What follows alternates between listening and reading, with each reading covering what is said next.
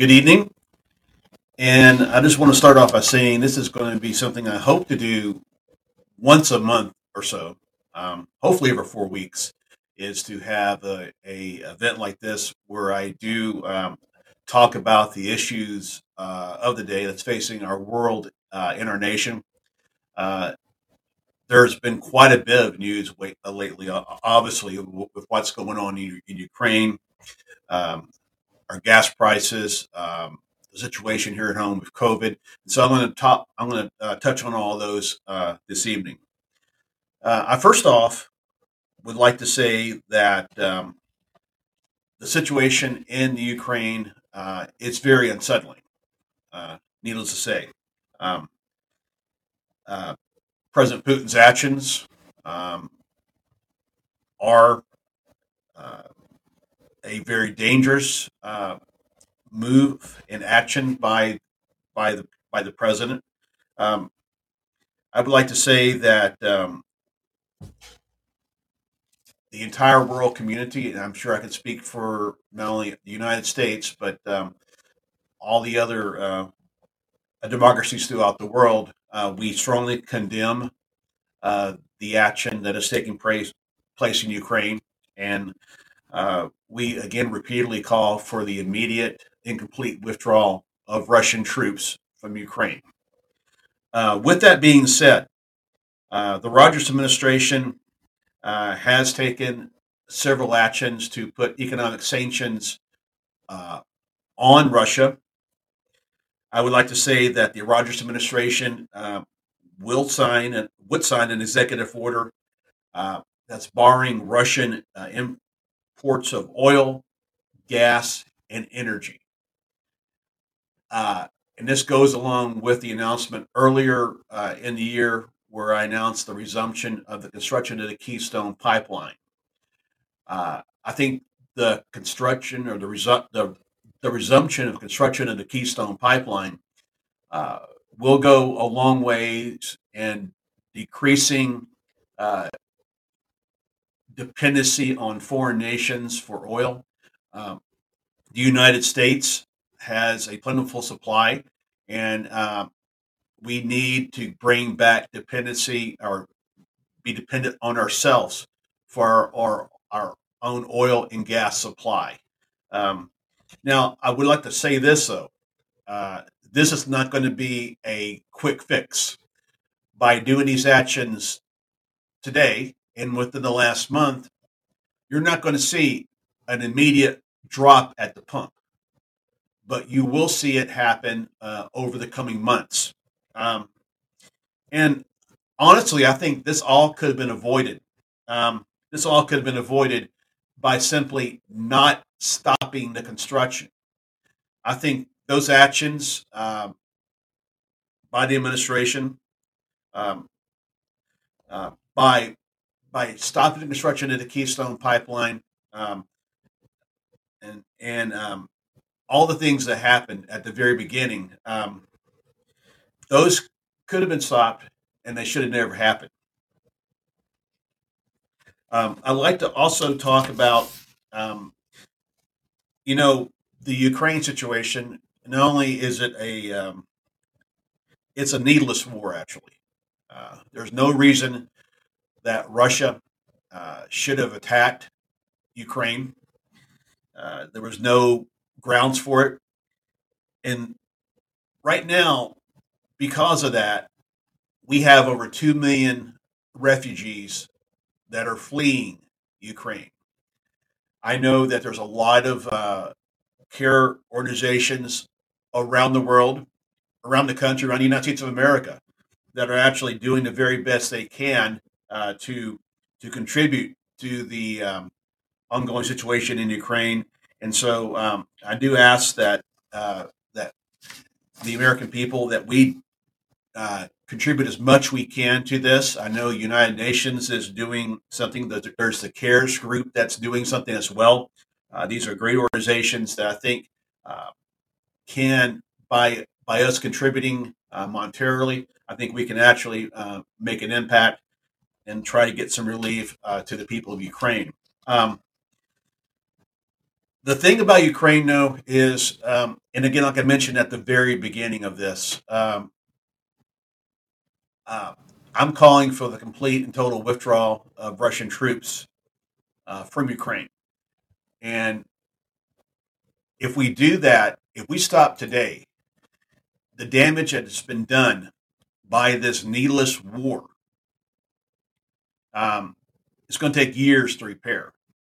There's going to be a lot of um, a lot of uh, things that need to be rebuilt in Ukraine, uh, and so uh, I think we need to look at at an A package, looking at post-war Ukraine, um, and start start thinking about the needs of Ukraine as we get into a post-war phase. I truly hope that that does happen sooner than later. The last thing we want to see happen is this conflict uh, go on and on and on and on. And here's the danger of that happening.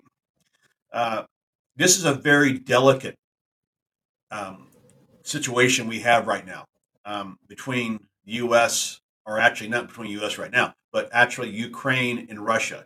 And you have NATO nations that are right around Ukraine.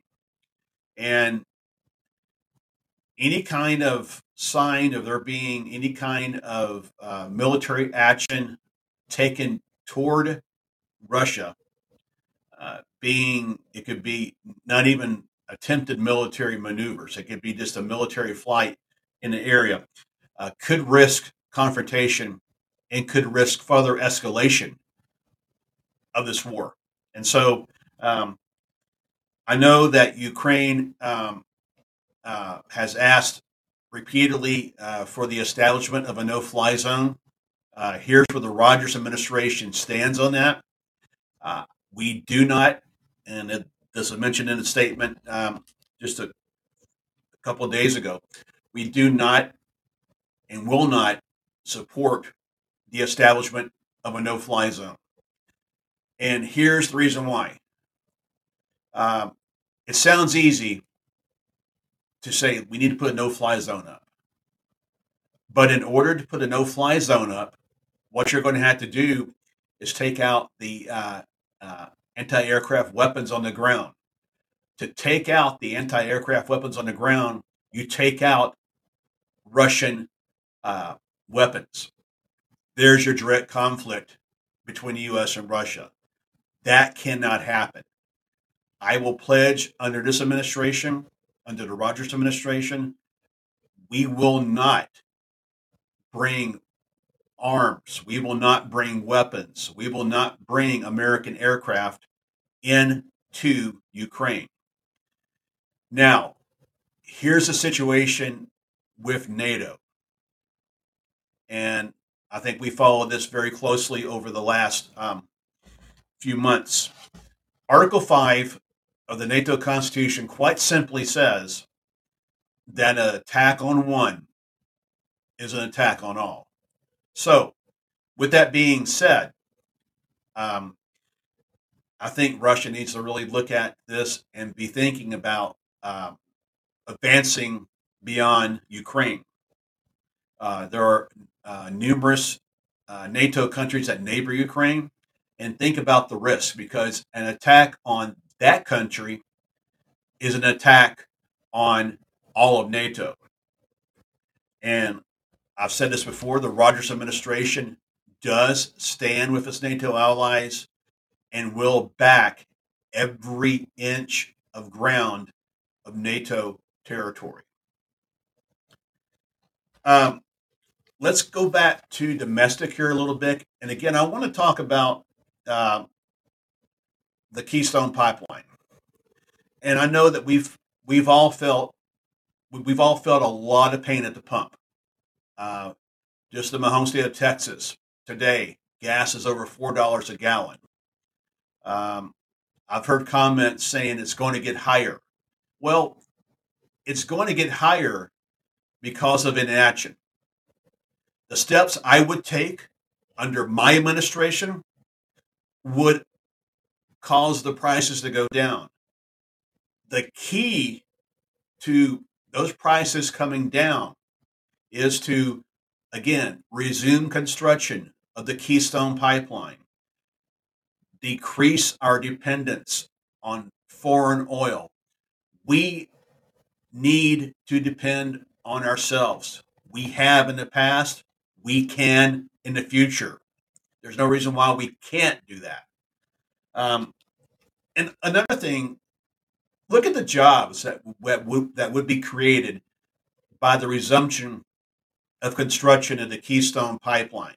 Um, I know the latest job reports say we have about 10.3, 10.4 million jobs available. Um, and unemployment rate is around 3.8%, 3.6%.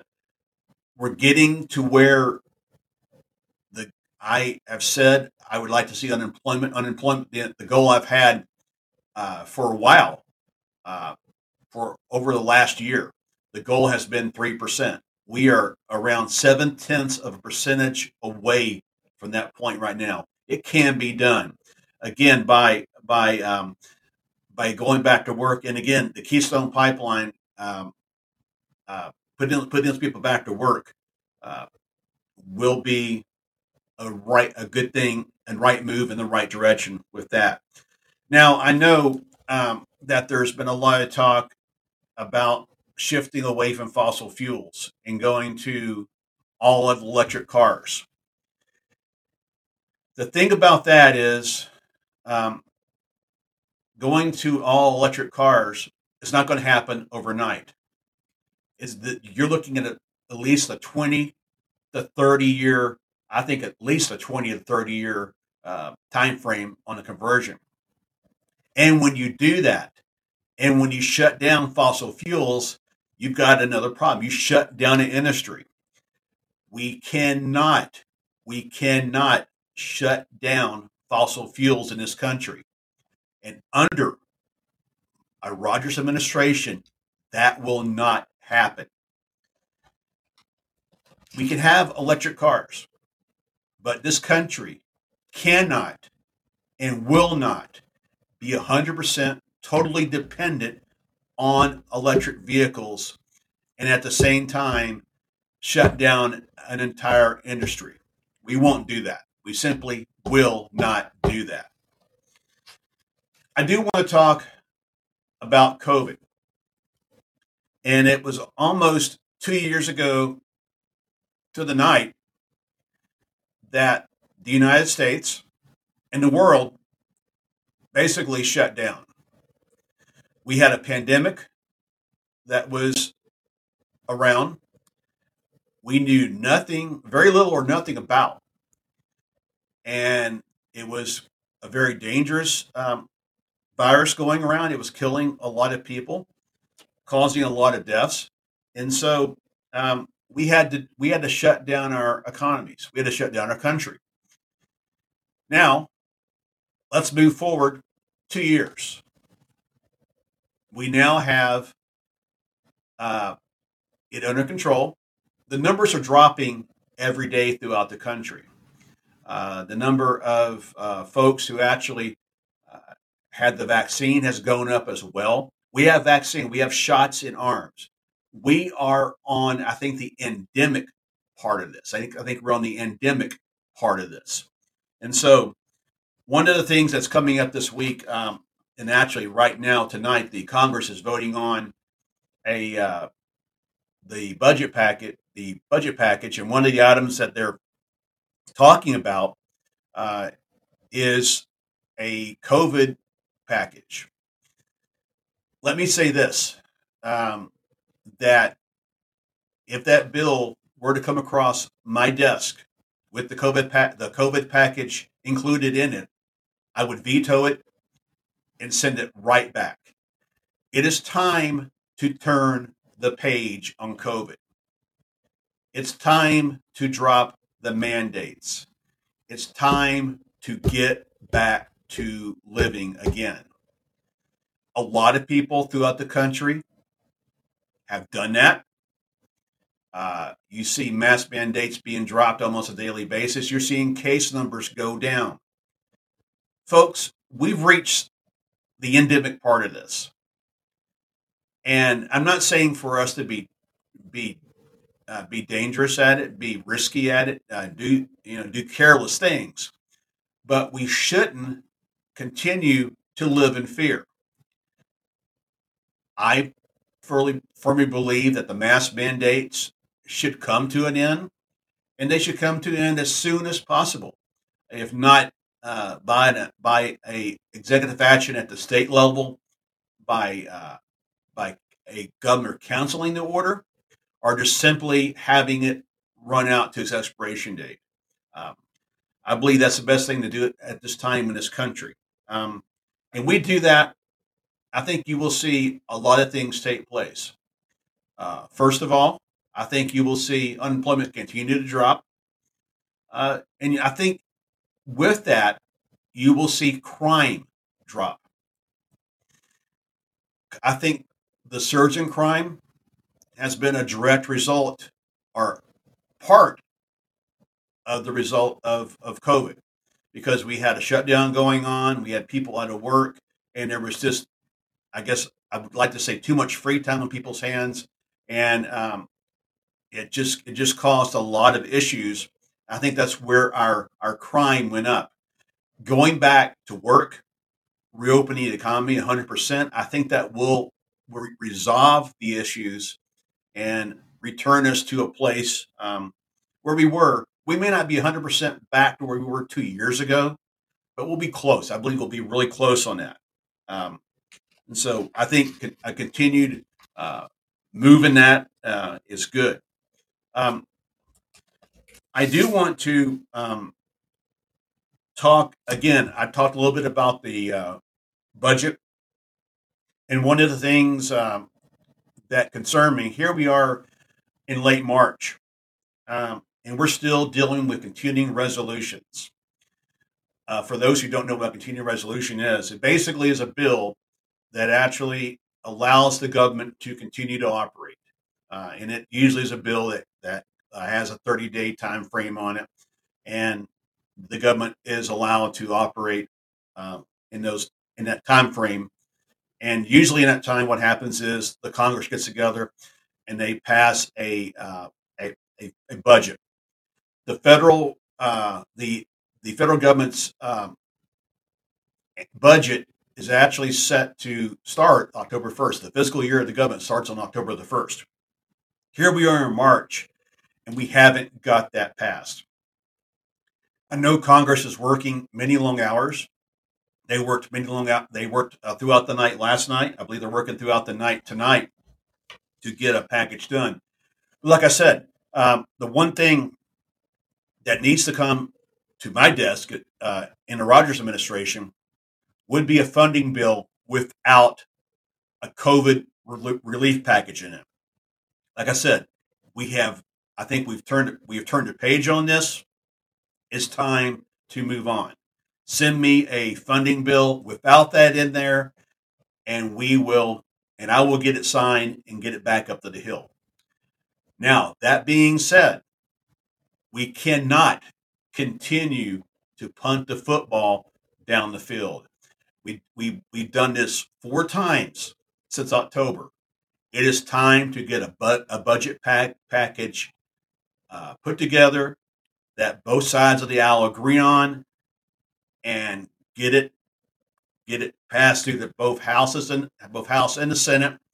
Get it down. Rogers administration i will sign it and then we will we will get our budget going. Uh, and you know we're just a few months away from starting uh, the next fiscal year. So we've got to get this this year's budget um, done. Um, back a little bit on on what's going on um, in ukraine. Um, I know there's a lot of companies uh, that have actually um, have suspended services in Russia.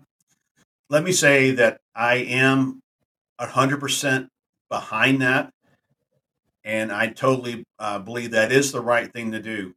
Um, and here's the message I have for President Putin tonight.